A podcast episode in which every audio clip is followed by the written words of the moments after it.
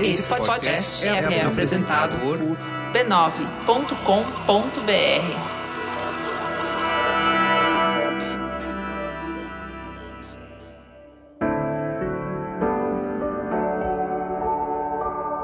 eu estou medindo a minha medida de sucesso pela outra pessoa. Quando o que, que deveria ser a minha medida? O que, que eu fiz esse ano de positivo?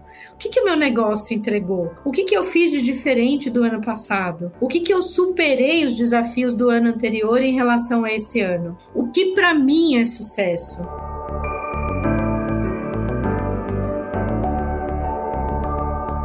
Olá, esse é o especial Empreendedorismo Sem Maquiagem, uma minissérie do Mamilos criada em parceria com a Americanas Marketplace. E eu sou a Cris Bartz. Eu sou a Juva Lauer.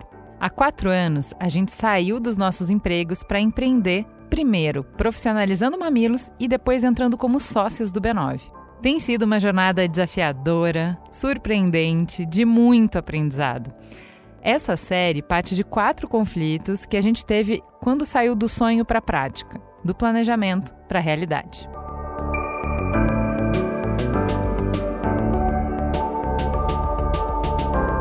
Para iluminar o caminho, convidamos a Ana Fontes, fundadora da Rede Mulher Empreendedora, a RME. A rede já acompanhou milhões de empreendedoras em seus 12 anos de vida. A Ana já viu todo tipo de negócio, perfil de empreendedora e diferentes condições de temperatura e pressão para o desenvolvimento de uma empresa. A gente se juntou para realizar um papo de peito aberto sobre negócios, sem fórmulas, sem idealizações, mas com muito acolhimento. Agora a gente convida você para essa expedição.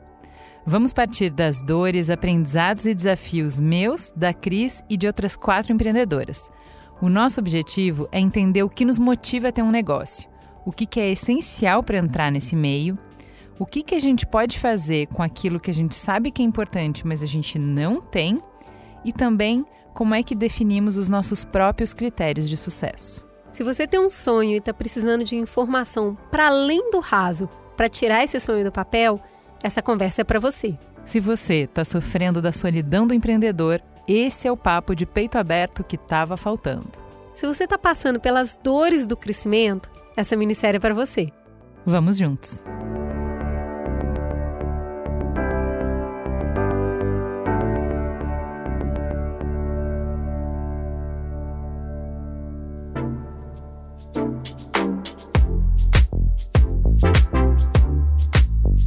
Chegamos ao último episódio da nossa minissérie e a gente não pode terminar antes de falar de sucesso.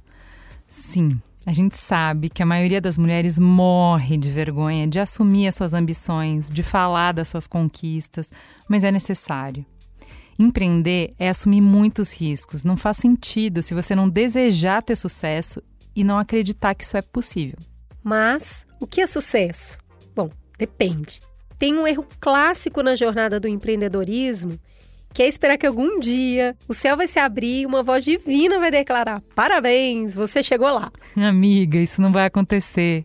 Quando a nossa empresa tinha um ano, a gente decidiu expandir, alugar mais uma sala, contratar mais gente, e aí, meus amigos, veio a pandemia. Verbas de marketing suspensas, eventos sendo cancelados, o futuro era uma grande incógnita. Todos os planos pareciam irreais.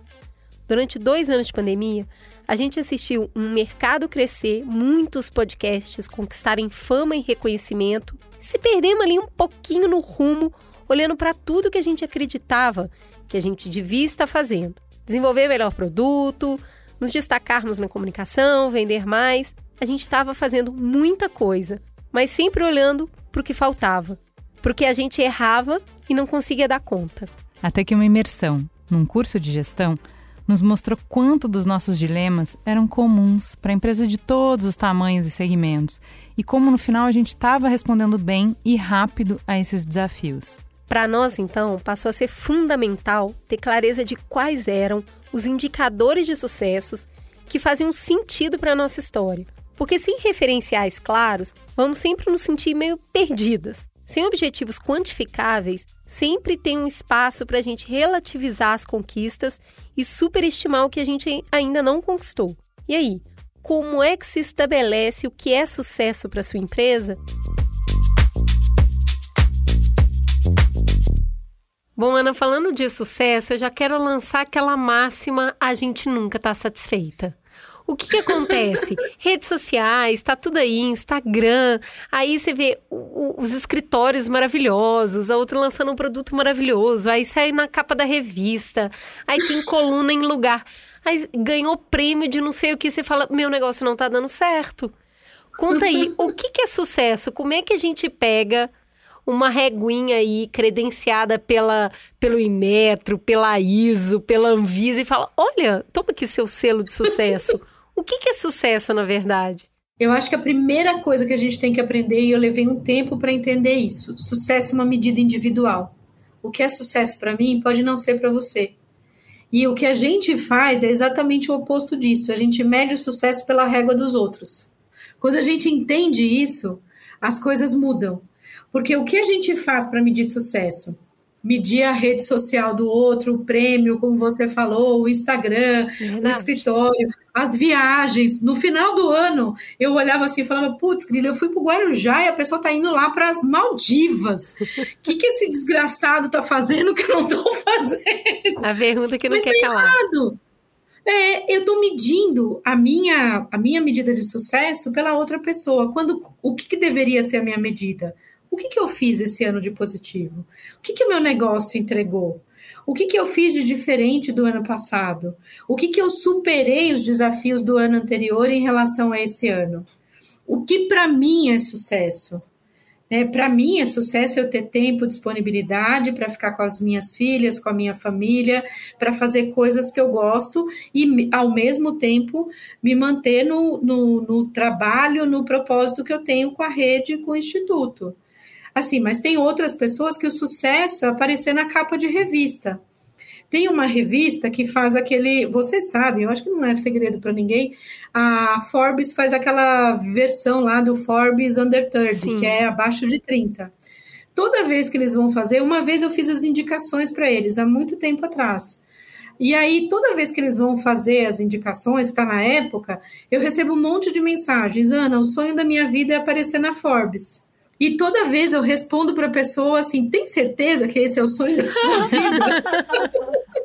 Porque eu falo assim, cara, mas que, que sonho. Mas para aquela pessoa, ela tem a vaidade dela, você só tem que tomar cuidado o quanto essa vaidade está te movendo. Aquilo para ela é a medida do sucesso. O que eu tento trazer, especialmente para essas pessoas mais jovens, é assim: avalia. Você quer aparecer na Forbes, mas tem que ter consequência de o que você fez né? O, o seu trabalho tem que falar por você e não você vir falar do seu trabalho. Quando você precisa falar do seu trabalho, tem alguma coisa errada, né? O seu trabalho tem que falar por você. Claro que tem muita gente que não vai ser visto porque as pessoas não conhecem, mas cara, faz um trabalho bacana que o seu trabalho vai falar por você. Tudo isso para dizer assim, as pessoas são motivadas por coisas diferentes. Uhum. Tem gente que o sucesso é ter dinheiro né, ter dinheiro para fazer o que quer, ter liberdade financeira. Eu faço uma brincadeira, eu falo assim: você queria ser o Bill Gates ou o Paul Allen? Você queria ser o Steve Jobs ou o Wozniak? Porque os dois têm o mesmo tanto de dinheiro, só que um vive num ambiente mais restrito, mais recluso, as pessoas não reconhecem a pessoa na rua, o outro vive com o mesmo dinheiro, mas vive mais mais aberto, as pessoas reconhecem tudo. Tem gente que quer ser o, o, que fica mais reservado. E tem gente que a medida do sucesso é ser o Bill Gates ou ser o Steve Jobs. Você só não pode se comparar com as outras pessoas, porque o que eu vejo é muita gente medindo o sucesso do seu negócio pelo sucesso do outro e não pelo, pelo que a pessoa cresceu, pelo que ela aprendeu, pelos erros que ela cometeu, pela superação que ela teve. Eu procuro olhar o meu negócio e não é fácil, tá, gente? Porque a nossa sociedade é a sociedade da comparação. Uhum. É a sociedade do meu Instagram é melhor do que o seu, eu tenho mais seguidores do que o seu, né? O fulano tem mais seguidores, tem mais engajamento do que o seu. Essa é a sociedade que a gente vive. Então é muito difícil a gente praticar essa coisa do sucesso, uma medida individual e da gente não se medir pela régua dos outros, mas é um exercício diário. Às vezes eu me pego, a gente tem várias outras iniciativas, a rede é, é pioneira na, na, no ambiente né, de foco de geração de renda e empreendedorismo feminino, mas hoje tem umas 200 iniciativas que não existiam há 12 anos atrás, quando a gente criou. Às vezes eu me pego olhando e falando assim, nossa, mas como que conseguiu isso? O que fez aquilo? E aí eu mesmo, Quem sempre? eu mesmo, não é? Eu mesmo falo assim, Ana, que é isso? Uhum. Eu mesmo falando comigo, que negócio é esse? O que, que, é isso? Para de ficar olhando para o dos outros e, e avalia o que é seu. Mas é um exercício, não é uma coisa simples. É que o tempo inteiro você tem essa esse estímulo de que não tem espaço para todo mundo, só os mais fortes, mais rápidos, maiores, mais bonitos, mais cheirosos, mais qualquer coisa que vão sobreviver. Então, se é o mais que, se tem para poucos, então você precisa o tempo inteiro estar tá se comparando para ver se você vai sobreviver. Então, eu acho que não entrar nessa pira entender que a sobrevivência depende de você tá, de você estar tá atendendo realmente uh, os seus clientes, de estar tá colocando no mundo uma proposta de valor, de você estar tá motivado e direcionado e conseguindo contaminar as pessoas da empresa do seu propósito, de ter o preço correto, de ter o, toda uma. Então, assim, tem muita coisa que você tem que olhar para estar tá com tempo de olhar para os outros, né? Você tem muito, mas pois assim, é. o tempo inteiro é um exercício que a gente tem que fazer, porque não é, não é que a gente é louca, não tem muito estímulo para dizer. Ana, você não fez vídeo ainda? Mas olha, todo mundo Como faz assim? vídeo agora. Ana, você não vai nesse evento? Como assim todo mundo vai? Então, assim, não é da nossa cabeça, a gente não é louca. A gente fica o não. tempo inteiro recebendo esses estímulos de que se compare, você precisa ocupar todos os espaços, estar em todos os lugares. A, a desculpa que é você tá fazendo bente. Você não pode tirar o olho do mercado, porque senão você é. fica ultrapassado e nem tá sabendo. Você tá fazendo pesquisa. Exato. Vamos lá, né? Você tá dando doses cavalares pra, de alimento para sua ansiedade. Exato. Mas é aquele, aquele raciocínio que é um raciocínio muito era pós-industrial, muito ambiente corporativo, que é o raciocínio da concorrência né? O raciocínio de eu tenho que olhar o que o outro está fazendo. Quando, na verdade, quem quer inovar tem que olhar o mercado, né? O consumidor principalmente, né? Olhar para essa pessoa, o que ela está buscando, o que ela está querendo, quais são as motivações, como é que eu soluciono os problemas dele, dele consumidor, daquela pessoa. E não, na verdade, ficar olhando para o meu concorrente. Porque toda vez que eu estou olhando só para o meu concorrente, eu estou seguindo quem está fazendo, cara. Então, eu sou o que a gente chamava no, na, na indústria que eu trabalhava, falava assim: você quer ser o tempo inteiro alguém que inova e que puxa, ou você quer ser o tempo inteiro follow the others, sabe? Seguir os outros. Fazer o que os outros estão fazendo. E quando você fica muito ligado no que os outros estão fazendo, você está simplesmente seguindo os outros. Ah, tá todo mundo olhando para esse negócio. Ah, eu vou para esse lado também. Quando na verdade você não pode se desconectar de quem, para quem você trabalha. Para quem você trabalha? Para o teu público. No meu caso aqui, no caso de vocês e de boa parte das empreendedoras, a gente tem dois públicos. Eu tenho o público grande empresa, então eu tenho que entender o que essas grandes empresas estão buscando, porque são eles que financiam, e de outro lado, eu jamais posso me desconectar do, da necessidade das empreendedoras. Então, eu tenho que o tempo inteiro estar nesse equilíbrio. Para mim, eu sou mais eficiente buscando inovação, nas empreendedoras do que necessariamente nos concorrentes que estão fazendo outras coisas semelhantes à rede.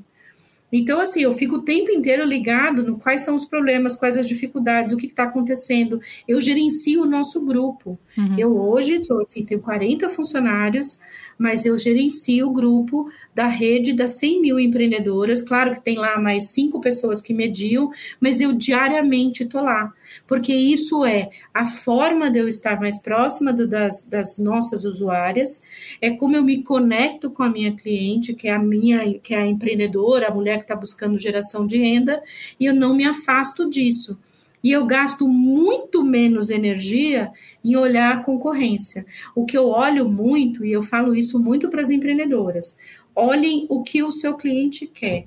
O que ele está buscando, como é que ele está se movimentando. Uhum. Porque enquanto você está olhando a concorrência, o cliente está fazendo outros movimentos aqui que Exato. você não está ligada. Você tem que estar tá ligada nisso.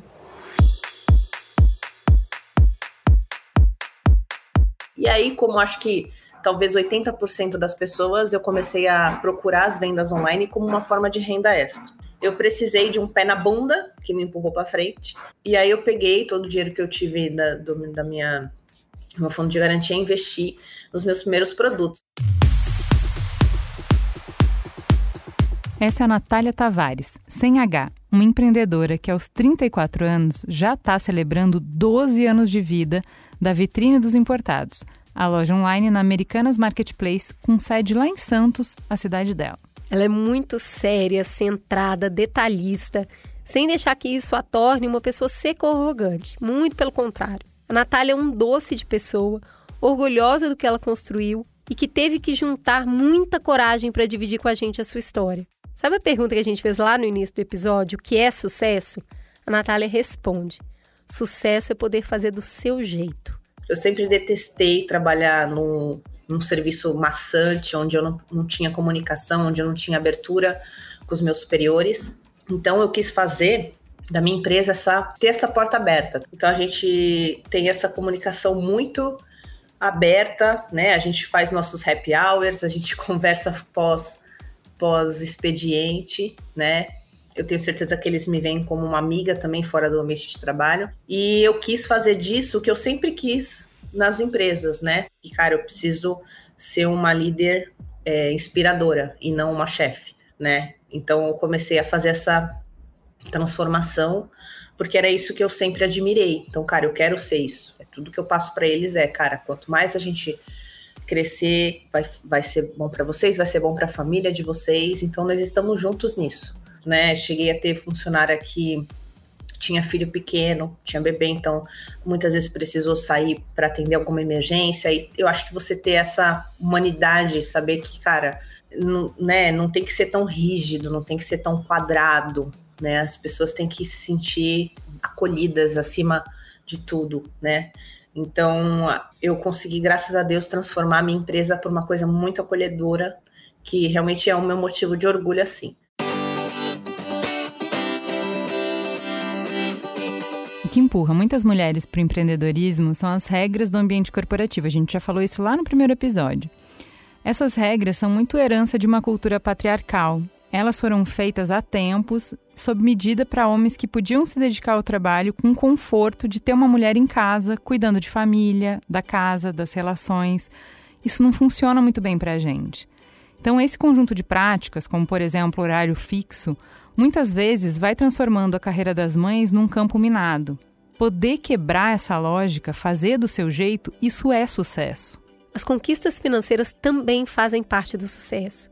O importante é a gente não tentar se medir só pela régua dos outros. Para saber se a gente está indo bem ou não, nada melhor do que olhar para o que a gente mesmo está fazendo, para nossa trajetória. Né, eu era uma menina que, que precisava ir de bicicleta para a faculdade, precisava ir andando para a faculdade, ou era o dinheiro do ônibus, ou era o dinheiro do lanche, né?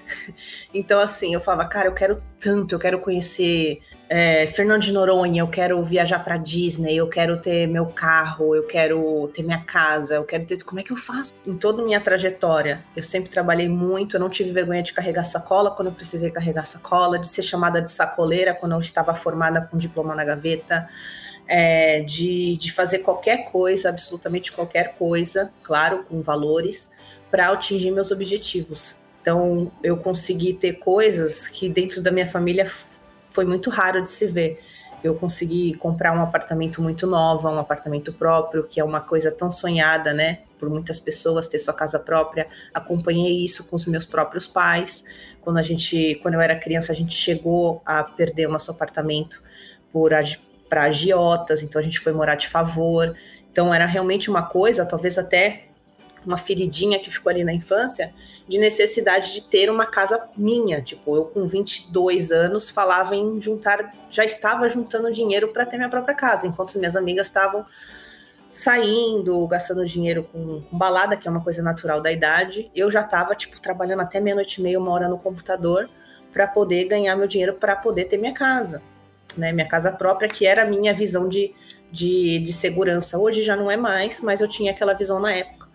Então eu consegui ter conquistas grandes muito cedo, né? Porque eu comecei muito cedo nisso e me joguei muito, muito, muito fortemente nisso. Então eu consegui ter casa própria, eu consegui ter um, um, carro que eu tanto sonhava, eu consegui fazer viagens que eu jamais imaginei, né? Um dia que eu pisei na Disney, eu falei, meu Deus, consegui. Né? E pisei mais de uma vez. Hoje eu tô aqui falando com vocês, é uma coisa que eu nunca imaginei um dia ser convidada para participar de um podcast.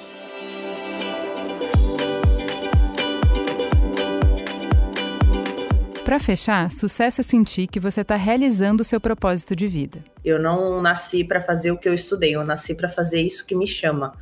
Então eu gosto de estar na rua, eu gosto de estar negociando, eu gosto de estar explorando, eu gosto de estar administrando, eu gosto de estar liderando e me descobri assim, né? Me descobri assim e assim estou até hoje e graças a Deus tem dado muito certo.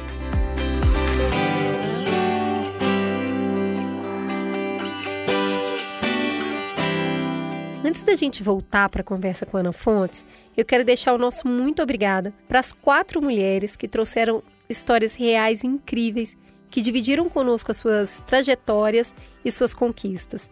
Nossos caminhos são diferentes e, mesmo assim, a gente se sente muito junto ouvindo essas histórias. Contem sempre com a gente.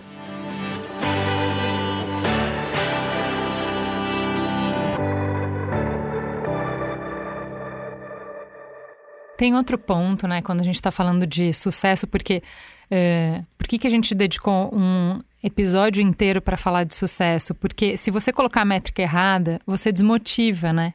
Porque você nadou, nadou, nadou, você fez tanto esforço. Se a sua métrica não tiver precisa, você sempre vai achar que você está falhando, fracassando, e aí não há da onde tirar força para continuar. E como você é o, o, o, empreendedor ele tem que não só se motivar, mas motivar todo mundo. Então é muito Sim. importante que a gente tenha métricas concretas e factíveis de sucesso, senão vai ficar difícil da gente cumprir uma das nossas maiores funções, que é essa visão de negócio e contaminar todo mundo. E aí eu te pergunto, a gente tem três anos é, que a gente teve um uhum. boom de empreendedoras, mas que também foi ano de crise. Então a gente teve recorde de CNPJ encerrado. Nesse caso, sobreviver apenas já deveria ser uma medida de sucesso. Quem continuou de porta aberta depois dessa crise deveria ter um dos fatores, um dos, dos quesitos de sucesso já deveria estar preenchido. E aí eu quero te perguntar, qual que foi, o que, que você acha que teve de diferente em quem conseguiu manter a porta aberta durante esses tempos difíceis, esses tempos de crise? Na rede, o que, que você vê de diferente na galera que conseguiu sobreviver? Acho muito, muito bacana, porque assim, a crise também foi dura com as mulheres que têm negócios, porque 70% delas empreendem nessas áreas que nós falamos: moda, beleza, alimentação fora de casa, serviços estética, que foram as áreas mais afetadas pela pandemia. Num primeiro momento, é, mais de 80% delas falaram: nossa, vou fechar meu negócio porque era a reação natural. Mas mulher tem uma cabeça de solução, gente.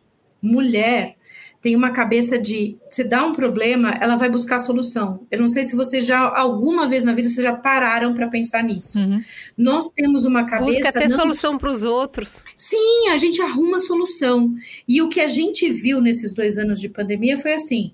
Vou dar exemplos muito práticos. A cabeleireira que tinha um salão há 10 anos, que tinha as, as mesmas clientes, durante a pandemia a cliente não podia ir no salão, que, que essa cabeleireira fez? Criou uns kits de tintura para aquelas clientes que faziam tintura, fez uma receita da tintura, comprou e mandou para casa das clientes. Isso não é inovação? Outro dia eu estava discutindo isso. Ah, não, mas inovação é tecnologia, ciência da NASA. Eu falava, que, que imagina! Inovação é essa cabeleireira que pegou esses kits e fez isso e manteve o negócio dela de pé. Ganhando menos, sim, mas manteve o negócio dela de pé. Inovação é a mulher que fazia roupa e passou a fazer avental para os hospitais. Inovação é aquela mulher que percebeu que, por exemplo, é, ela precisava, ela tinha uma gráfica, era uma empreendedora nossa, tinha uma gráfica que ela fazia aqueles acetatos. Ela começou a fazer face shield com os acetatos. Então, dando esses exemplos e respondendo à pergunta, quem sobreviveu foi quem entendeu o momento, quem percebeu o movimento dos clientes, quem percebeu quais eram as necessidades e rapidamente ajustou o seu negócio para atender essas necessidades. Para mim, essas são as pessoas mais maravilhosas, inovadoras, porque estavam ligadas A gente tem um caso que até a gente indicou para várias reportagens, saiu na Globo, Jornal Nacional, em vários lugares, que a mãe e filha, que chama, que ela é a Maíra, da Soul Food, que elas faziam comida é, saudável, e dois meses antes da pandemia, elas é, tinham reformado e feito restaurante para receber as pessoas. Dois meses antes. Ai, Olha que coisa assim. Que dó, gente. E duas mulheres assim. E eu ficava, meu Deus, dá uma angústia, as pessoas não estavam saindo para comer.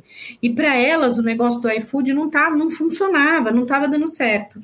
E elas tiveram uma sacada tão bacana que é a coisa de perceber o que está acontecendo à volta. Elas viram que muitas pessoas estavam trabalhando home office e as empresas estavam com dificuldade de engajar os funcionários. Elas criaram uma cesta de produtos naturais que elas venderam como kit de entrega para as empresas, não era para os funcionários. As empresas entregavam esses kits de produtos naturais para os funcionários. Uhum. E isso, elas ficaram ricas com isso? Não, mas elas garantiram a sobrevivência delas nesse momento difícil. Então, para mim, quem sobreviveu foram as pessoas que enxergaram a mudança do cliente, que entenderam o mercado, que de verdade estão conectadas com as pessoas. Eu tenho falado muito que venda, a consequência é a venda mas o processo é a coisa que a gente tem que estar tá mais ligado. O processo significa você ter conexão com as pessoas para quem você está vendendo e você ser relevante para elas. Eu lembro assim, a gente, dia 16 de março, aqui na rede, a gente também teve muita dificuldade. 95% de tudo que a gente fazia era presencial. 95%. Mentoria, evento, curso, treinamento, era tudo presencial. E a gente sai e achando que voltava um mês depois e tivemos que aprender a fazer tudo online de norte a sul do Brasil, porque a gente está em dois mil municípios. No primeiro momento eu fiquei sem ar, de verdade, como empreendedora, como dona da instituição. Eu fiquei extremamente desesperada. Mas aí você respira, cabeça de solução, eu falei, gente, como é que a gente vai fazer? Vamos repensar os modelos, fazer oficina online, vamos usar o Zoom, vamos usar o Meet, vamos fazer isso. E reorganizamos. Hoje está tudo bem, continuamos atendendo todo mundo, ampliamos, mas a gente olhou o que a pessoa precisava. E eu acho que esse é o grande ponto, cara, é a gente ficar sempre ligado em quem a gente atende, a quem a gente tá, a quem a gente serve. Quando a gente não se perde de quem a gente serve de verdade, a gente continua conectado. E para mim, inovação é, é o que eu vejo nas mulheres lá na comunidade, mudando o tamanho do bolo, porque as pessoas têm mais gente em casa e precisa dos bolos à tarde maior, ou precisa de um bolo menor porque está na empresa.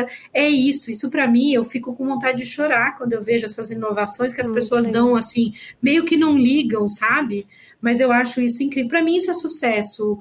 Isso é sucesso, é conseguir sobreviver pivotar o modelo, como o pessoal costuma falar na linguagem de startups, e conseguir se manter em pé e, em alguns casos, inclusive, crescer. Para mim, isso é o que é mais fundamental. Para finalizar, Ana, a gente queria te perguntar o que, que essas mulheres que aspiram quando abrem as empresas, o que, que elas descobrem no caminho?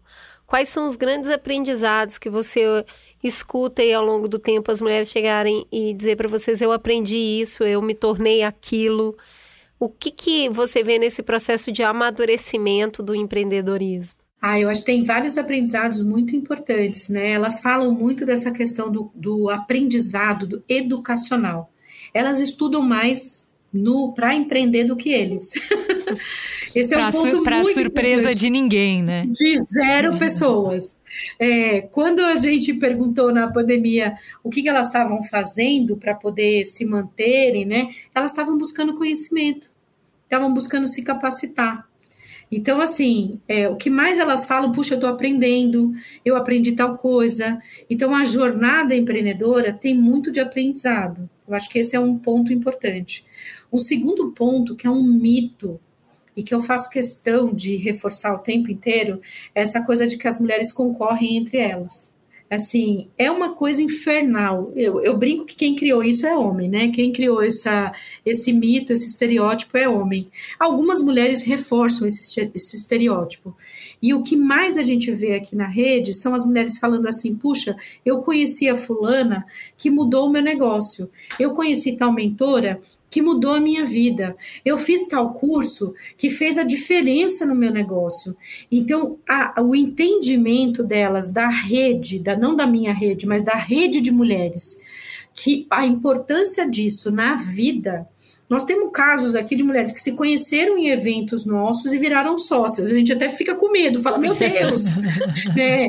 Casos de mulheres assim que viraram amigas, amigas profundas de se conhecerem num evento, porque o tanto que elas entenderam, o que mais a gente via antes da pandemia, agora menos, porque a gente está online e online é diferente, era aquela coisa das mulheres dando depoimento nos nossos eventos, no Café com Empreendedoras, e você olhar para o auditório e você vê 20 mulheres chorando com a história da outra.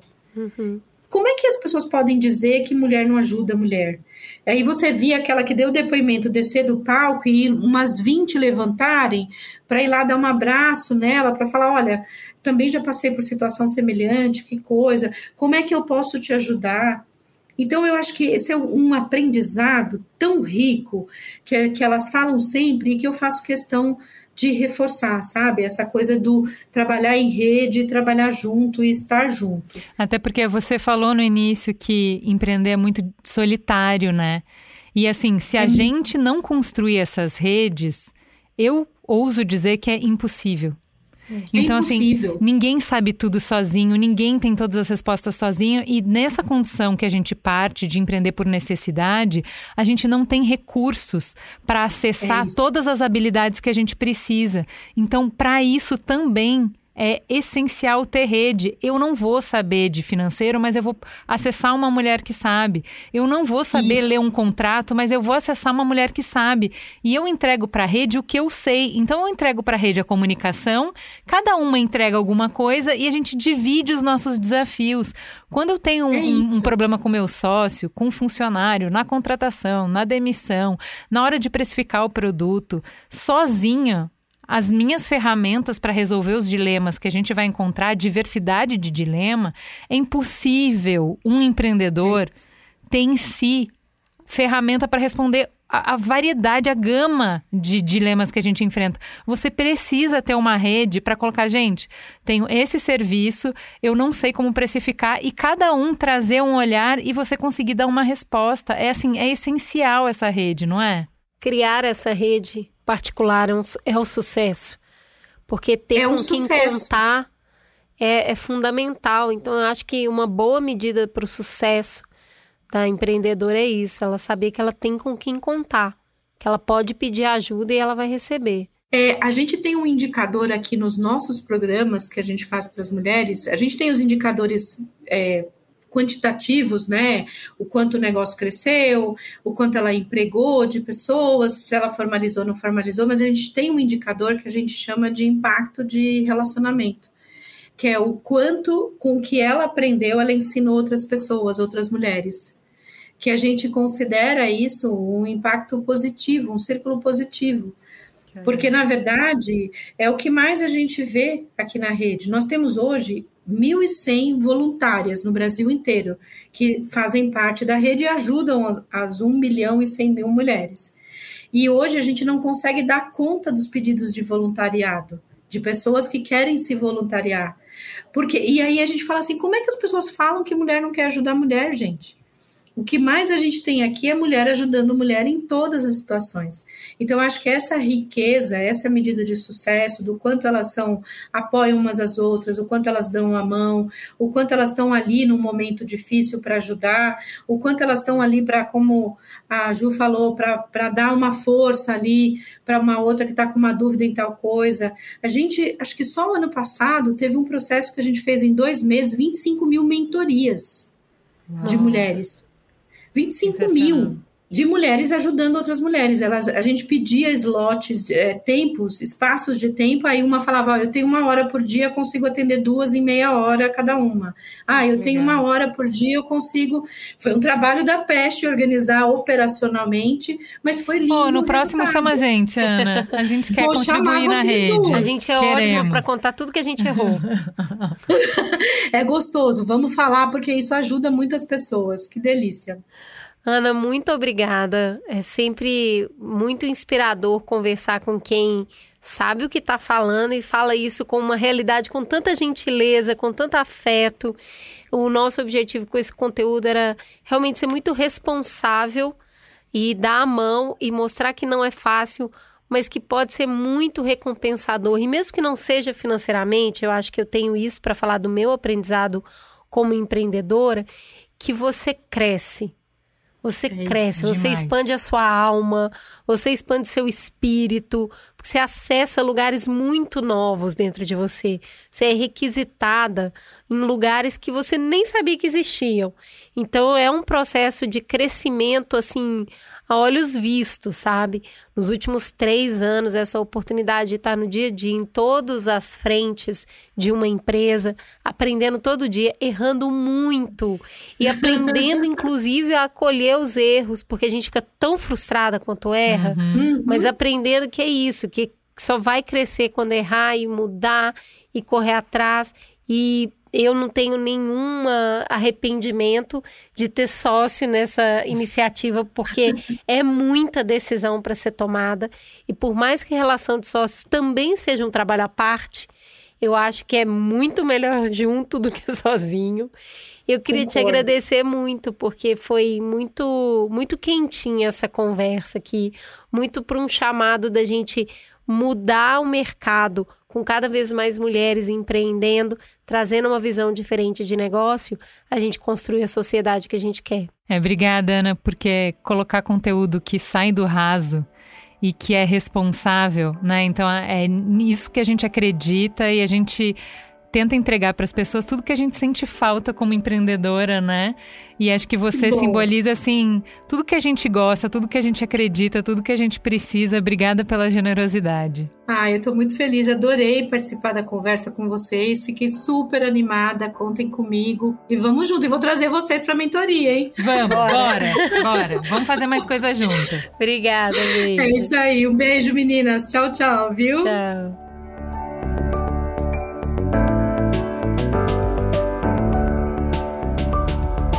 Dentre os muitos aprendizados dessa minissérie, a gente chama atenção para pelo menos um deles. Não importa qual a sua caminhada ou propósito na vida, você vai sempre precisar de alguma ajuda. Nenhuma das mulheres que participou dessa conversa, incluindo nós duas, nasceu conhecendo o caminho até o empreendedorismo. E muitas vezes, se a gente não pede ajuda, não é por falta de vontade, mas de oportunidade. Para as nossas convidadas, o impulso que as tornou empreendedoras profissionais foi a Americanas Marketplace, um robusto sistema de vendas online pensado para ser a casa do negócio desde quem está começando a empreender e de quem já está mais adiante. Um sistema que posiciona seus produtos nas maiores lojas digitais do Brasil, ajudando a profissionalizar seus sonhos. Se você entrou por necessidade, consegue abrir a loja e testar o que dá mais certo. E se vende algo para nicho, tem contato com o país todo apenas por um clique. Na nossa conversa, Ana Fontes disse que a grande dificuldade para quem empreende é planejamento, capacitação e contato com a tecnologia. E nesses itens, a Americana Marketplace não te deixa na mão. São diversos cursos e formações para os usuários da plataforma, com as melhores práticas e caminhos para gerenciar negócios saudáveis e prósperos. A gente não sabe se um dia empreender sendo mulher vai ser simples, mas a gente acredita que cada novidade nos ajuda a diminuir esse peso e a seguir na direção correta. Acesse agora o site da Americanas Marketplace e dê a chance de uma virada para o seu negócio.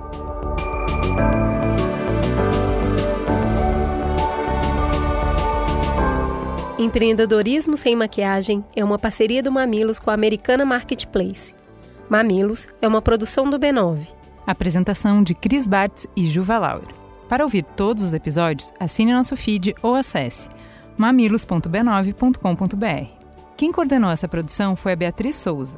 O apoio à pauta e roteiro foram de Iago Vinícius e as trilhas sonoras de Andy Lopes. A capa é da Bárbara Silbert, a publicação ficou por conta do AG Barros. O B9 tem direção executiva de Cris Bartz, Juvalauer e Carlos Merigo. O atendimento e negócios é feito por Raquel Casmala, Camila Maza, Grace Lidiane e Thelma Zenaro.